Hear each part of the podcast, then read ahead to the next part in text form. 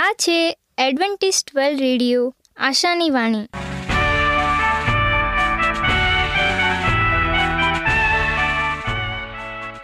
હું ગામિત સ્નેહા, અમારા આજના પ્રસારમાં તમારો હાર્દિક સ્વાગત કરું છું. આજે તમારા માટે અમે ખૂબ સુંદર, સ્વાસ્તિક અને આત્મિક વિચારો લાવ્યા છીએ. પણ તે પહેલાં સાંભળો દેવની સ્તુતિ માટે આ ગીત.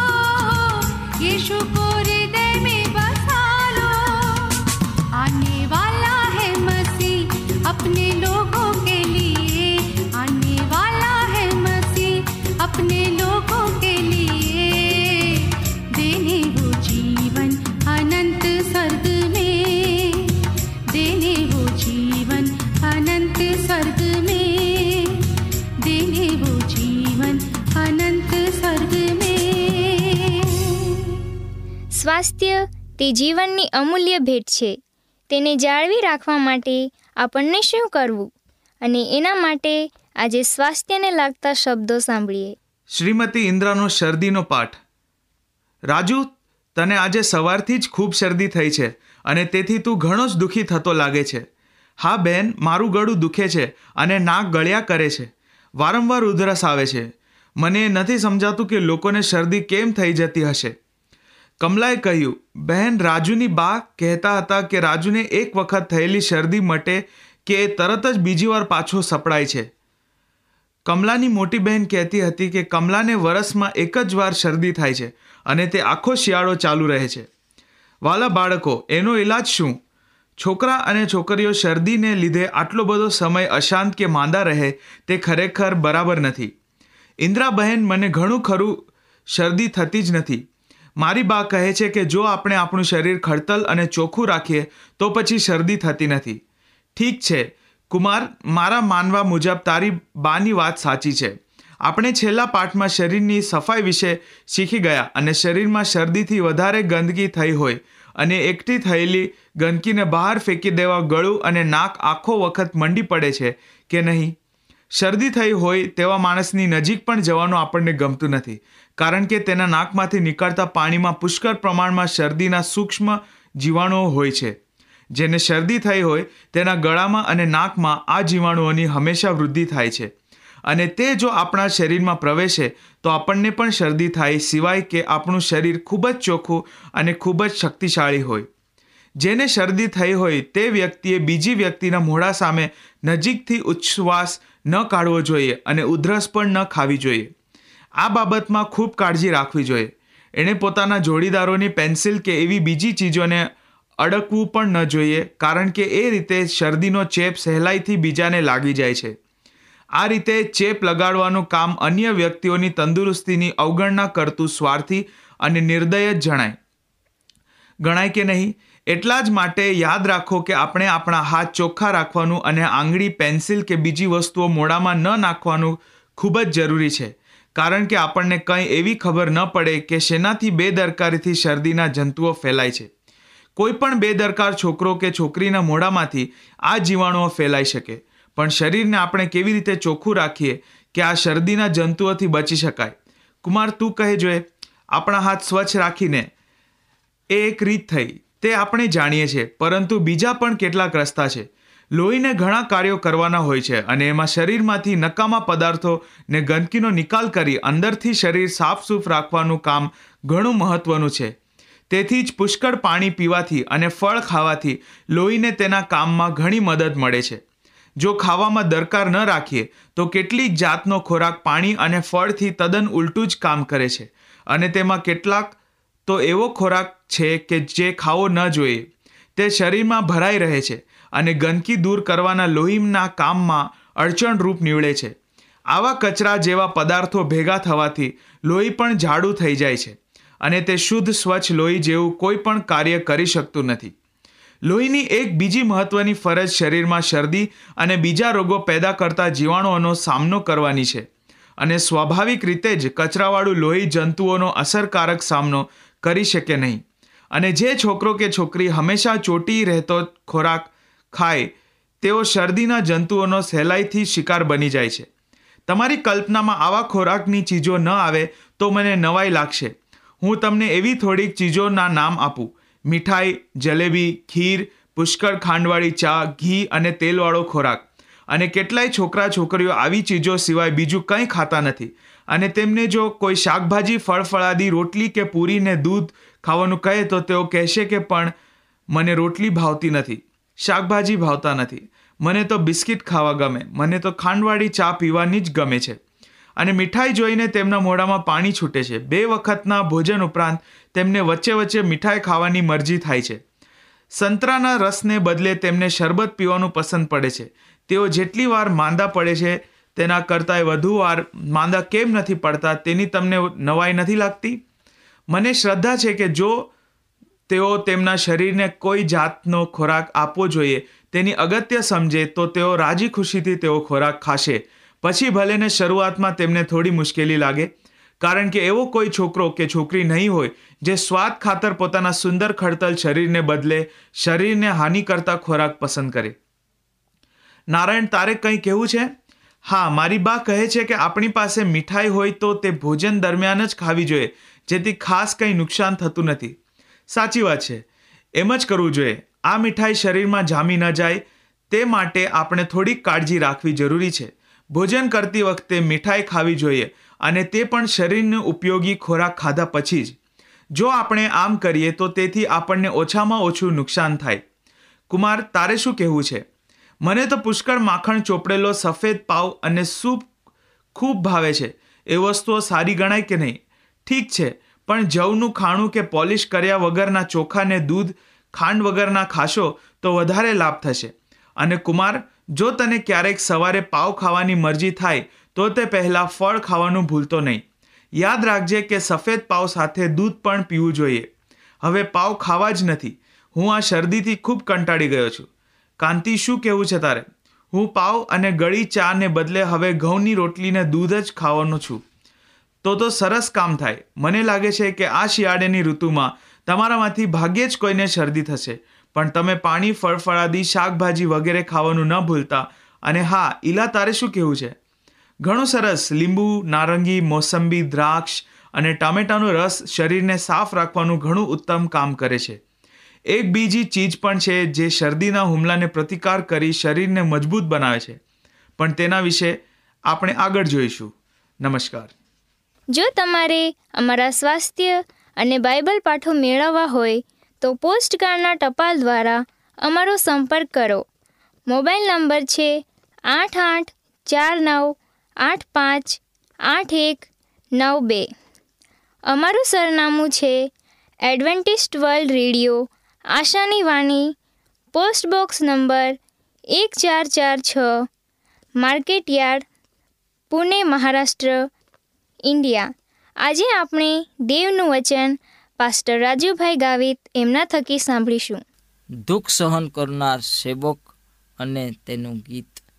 હું રાજુ ગાવિત, આજનો ગુજરાતી ભાષામાં દેવનું પવિત્ર વચન તમારા સુધી પહોંચાડનાર અને આજનો વચન સાંભળનાર દરેક ભાઈ બહેનો નાના મોટા બાળકો, વડીલો, હું સર્વનો ઈસુ ખ્રિસ્તના નામમાં આવકાર કરું છું. આજે આપણે દેવના વચનમાંથી શીખતા, સાંભળતા, મનન કરતા ઘણી બાબતો શીખી ચૂક્યા છે.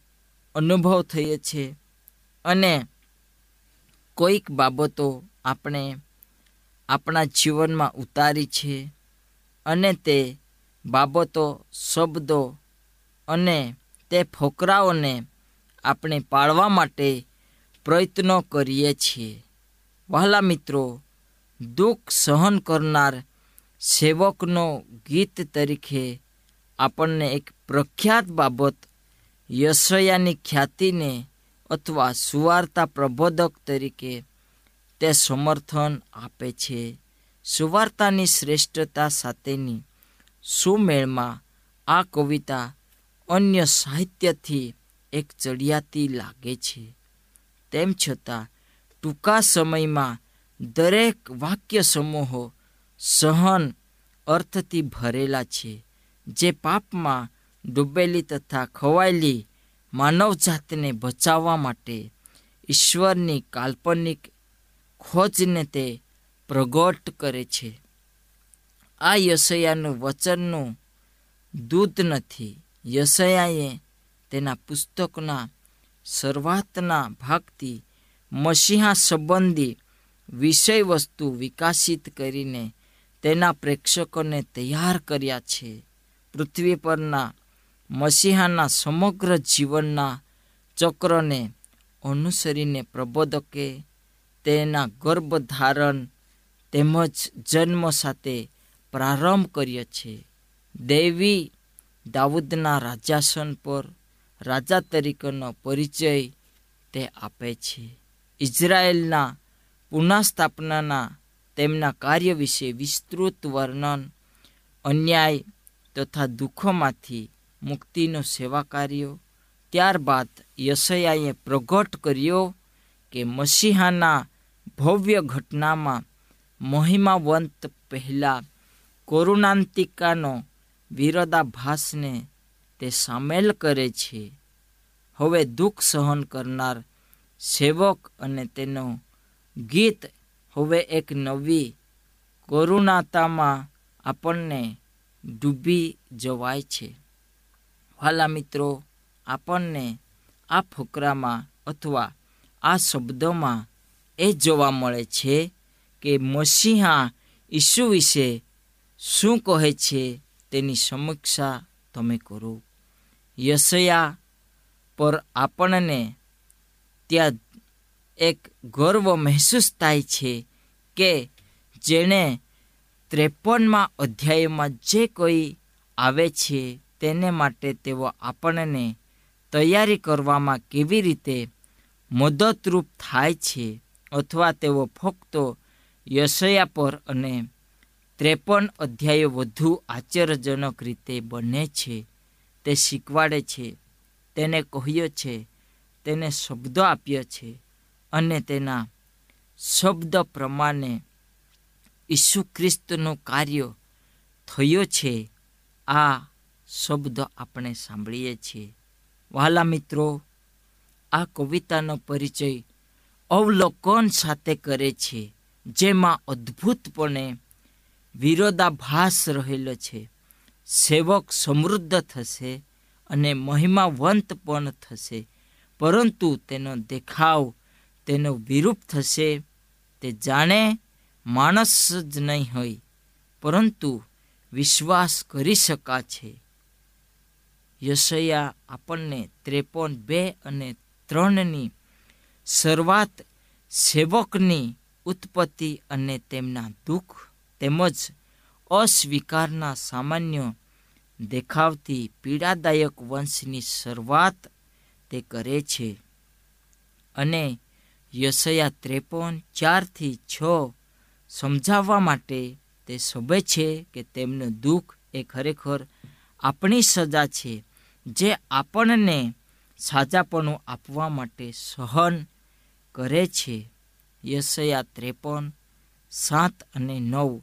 એક નિર્દોષ સેવક કબરમાં જાય ત્યાં સુધી વર્ણન કરવાનું ચાલુ રાખે છે. વહાલા મિત્રો, જેને યશયાએ જય નથી અથવા એનું નામ, એનું કામ અને એનો આવવાનો સમય એનું સ્વરૂપ અને એનું દુઃખ એ આપણને જણાવે છે. અને ખરેખર એ દેવનું કામ યશયાના માધ્યમથી અહીંયા મહિમાવંત ઇનામ લેવા માટે તે કરે છે. અને ખરેખર આ મહિમાવંત ઇનામ શું હતો? જે યશયાએ કહેલા શબ્દો તેણે પૂરા પાડ્યા છે, પૂરો કર્યો છે. આ વચનને તે લઈને આગળ વધે છે. વાલા મિત્રો, આપણા વિશે જે શબ્દો કહેવામાં આવે અથવા બોલવામાં આવે તે આપણે ક્યારેક પૂરા કરી શકીએ. પરંતુ ખ્રિસ્ત ઈસુ જે આપણા માટે બલિદાન થનાર છે, એને જે દુઃખ આ પૃથ્વી પર પડશે જે દુઃખ એ વેઠશે અને જે કાર્ય એક એના જીવનમાં થશે, એ દુઃખનો મહેસૂસ અનુભવ કરતા તે આપણા જીવનમાં તેની સાક્ષી તરીકે પ્રગટ કરવા માટે આ વચનો દેવ પૂરું પાડે છે.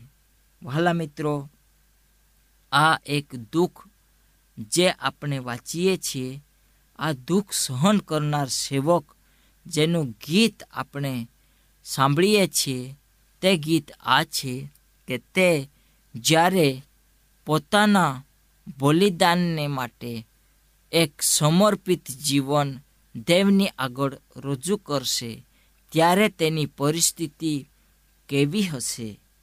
તેના પર થૂકવામાં આવશે.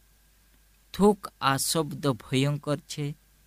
જો કોઈ સારા વ્યક્તિની સામે આપણાથી, ગલતીથી થૂકાઈ જાય થૂપ પડી જાય અથવા આપણે આપણા જીવનમાં એ પરિસ્થિતિને સમજી શકતા નથી. પરંતુ એ સારો વ્યક્તિ ભયંકર દુઃખી થાય છે કારણ કે એ શબ્દો આપણને સંભળાવે છે, બોલે છે. પરંતુ વહાલા મિત્રો, દેવ આપણને તેના કાર્યને અર્થે અથવા તેના કાર્યને લઈને ચાલવા માટે તે વધુ તૈયારીમય જીવન જીવવા માટે સહાય કરે છે. દેવ એક એવો માધ્યમ છે જેણે આ પૃથ્વી પર સગળો દુઃખ સહન કર્યો અને લોકોનો દુઃખ તેને સહન કર્યો. એટલા માટે આપણે આ પૃથ્વી પર દેવનો જીવો જીવન જીવીએ, તેને વધસ્તંભ પર લઈ જતા તેને પોતાના શરીર પર મોં પર થૂકવા માટે તેઓને સમય આપ્યો અને તેઓએ આના પર એક પોતાનું શરૂઆતનું કાર્ય તેઓએ કર્યો અને તેઓ ઈસુ ખ્રિસ્ત પર થૂકે છે. કાંટાનો મુગોટ તેઓ મૂકે છે. અને તેની તે નિંદા કરે છે. પરંતુ આ સમય ઈસુ ખ્રિસ્ત તેઓને આપે છે એટલા માટે કે તેઓએ તેના વિશે સાંભળ્યું નહીં હતું અને તે ભવિષ્યવાણીનો કદાચ તેઓને અભ્યાસ નહીં હોઈ શકે. વહાલા મિત્રો, ઈસુ ખ્રિસ્તની આ કવિતા તમે એકવાર બે વાર, ત્રણ વાર વાંચો. અને ખરેખર આપણા જીવનમાં એ એક સત્ય સુવાર્તા તરીકે પીડાદાયક એક કાર્ય સંભાળવા માટે મળશે. યશયા ત્રેપન ચાર અને છ આપણને સમજાવવા માટે શોભે છે. તેમનો દુઃખ એ ખરેખર આપણી સજા છે, જે આપણને સાજાપણું આપવા માટે સહન કરે છે. યશયા ત્રેપન, સાત અને નવ એક નિર્દોષ સેવક કબરમાં જાય છે. ત્યાં સુધી તે શું દુઃખ વેઠે છે તે આપણે અનુભવીએ છીએ. વહાલા મિત્રો, પૃથ્વી પર ઈસુ ખ્રિસ્તે એક મહિમામંત ઇનામ લેવા માટે તે આગળ ને આગળ વધે છે. જે યશયા ત્રેપન તેરમાં શરૂ થતી કવિતાની શરૂઆતના ભાગમાં અગાઉથી જ જઈ શકાય છે અને એવી વધારાની સમજ સાથે તેમનું બલિદાન બીજાઓને બચાવવા માટે અને ઈશ્વરનો હેતુ તેમાં રહેલો છે. હવે આપણે આ ખીણ જે આપણે સાંભળીએ છીએ તેને આકાર સાથે આ કવિતાની સરખામણી આપણે કરીએ. ફિલિપી બીજો અધ્યાય પાંચથી અગિયાર સુધી. જ્યાં ઈશ્વરની શરૂઆત ઈશ્વરના સ્વરૂપમાં થાય છે, પરંતુ માનવી સ્વરૂપનો બંધનો માટે પોતાને ખાલી કરીને મરણ માટે તે નમ્ર થાય છે અને સૌથી નીચલી કક્ષાનું મરણ તે આપણા માટે પામે છે. વધસ્તંભ પરનું મરણ સહન કર્યો. તેથી ઈશ્વરે તેને ઘણો જ ઊંચો કર્યો, મહિમાવંત કર્યો, જેથી દરેક જણ ઈસુના નામે ઘૂંટણે પડીને તેને કબૂલ કરે, ઈસુ ખ્રિસ્ત એ પ્રભુ છે અને તે આપણા માટે કામ કરી ચૂક્યા છે. તેણે આપણા પાપોને બાતલ કર્યા છે, નષ્ટ કર્યા છે, આપણને જીવન આપ્યા છે. આ શબ્દો ઈસુ ખ્રિસ્તે આપણા માટે લાગુ કર્યા છે. આપણે દરેક જણ પાપી સ્વભાવના છે. આપણા જીવનમાં પાપ છે. આપણે ઘણાએ પાપ કર્યા છે. પરંતુ એ પાપો ઈસુ ખ્રિસ્તે એક સાચો સેવક તરીકે તેને દૂર કર્યા છે. ઈસુ ખ્રિસ્ત પાસે કોઈ જાતનું શિક્ષણ નહીં હતો. સારી ડિગ્રી સારું પદ એની પાસે નહીં હતું. વહાલા મિત્રો, તેણે દેવે ઘણો ઊંચો કર્યો અને તે આગળ લઈ જાય છે, મહિમાવંત કરે છે અને આજે દરેક વ્યક્તિ ઈશુના નામમાં ઘૂંટણીએ પડે છે અને ઘૂંટણે પડ્યા પછી તેઓ ઈસુ ખ્રિસ્તને કબૂલ કરે છે, મારા ગુના મારા પાપો, અપરાધો પિતા તું માફ કરજે, ભૂસી નાખજે. આ શબ્દો આપણે જ્યારે સાંભળીએ છીએ, ત્યારે આ ઈસુ ખ્રિસ્તના કાર્ય વિશે છે એ આપણે સમજીએ. કારણ કે વહાલા મિત્રો, દેવે તમારા અને મારા માટે આ કામ કર્યું છે. એને આપણે ખૂબ આગળ લઈ જઈએ અને એક દિવસ એનો સારો બદલો આપણને મળે. પ્રાર્થના કરીએ.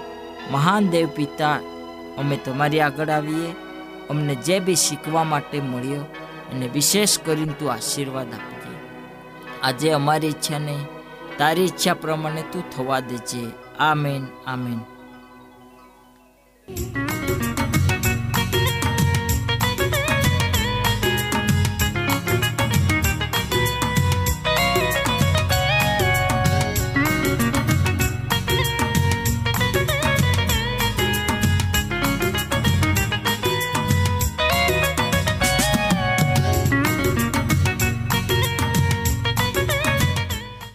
અમારી સાથે આજના પ્રસારમાં રહેવા બદલ તમારો ખૂબ ખૂબ આભાર. જો તમારે અમારા સ્વાસ્થ્ય અને બાઇબલ પાઠો મેળવવા હોય, તો પોસ્ટકાર્ડના ટપાલ દ્વારા અમારો સંપર્ક કરો. મોબાઈલ નંબર છે આઠ આઠ ચાર નવ આઠ પાંચ આઠ એક નવ બે. અમારું સરનામું છે એડવેન્ટિસ્ટ વર્લ્ડ રેડિયો, આશાની વાણી, પોસ્ટ બોક્સ નંબર એક ચાર ચાર છ, market yard, Pune, Maharashtra, India. બાઇબલની અભ્યાસની વધુ જાણકારી માટે અમારો સંપર્ક કરો. આ છે અમેઝિંગ ફેક્ટ્સ ઈમેલ આઈડી છે રાજુ ગામિત સાત ચાર ચાર ત્રણ એ જીમેલ ડોટ કોમ આ સાથે અમારો આજનો કાર્યક્રમ અહીં જ સમાપ્ત થાય છે. ફરી મળીશું આ જ મીટર બોર્ડ પર ત્યાં સુધી પ્રભુ તમારી સાથે રહે?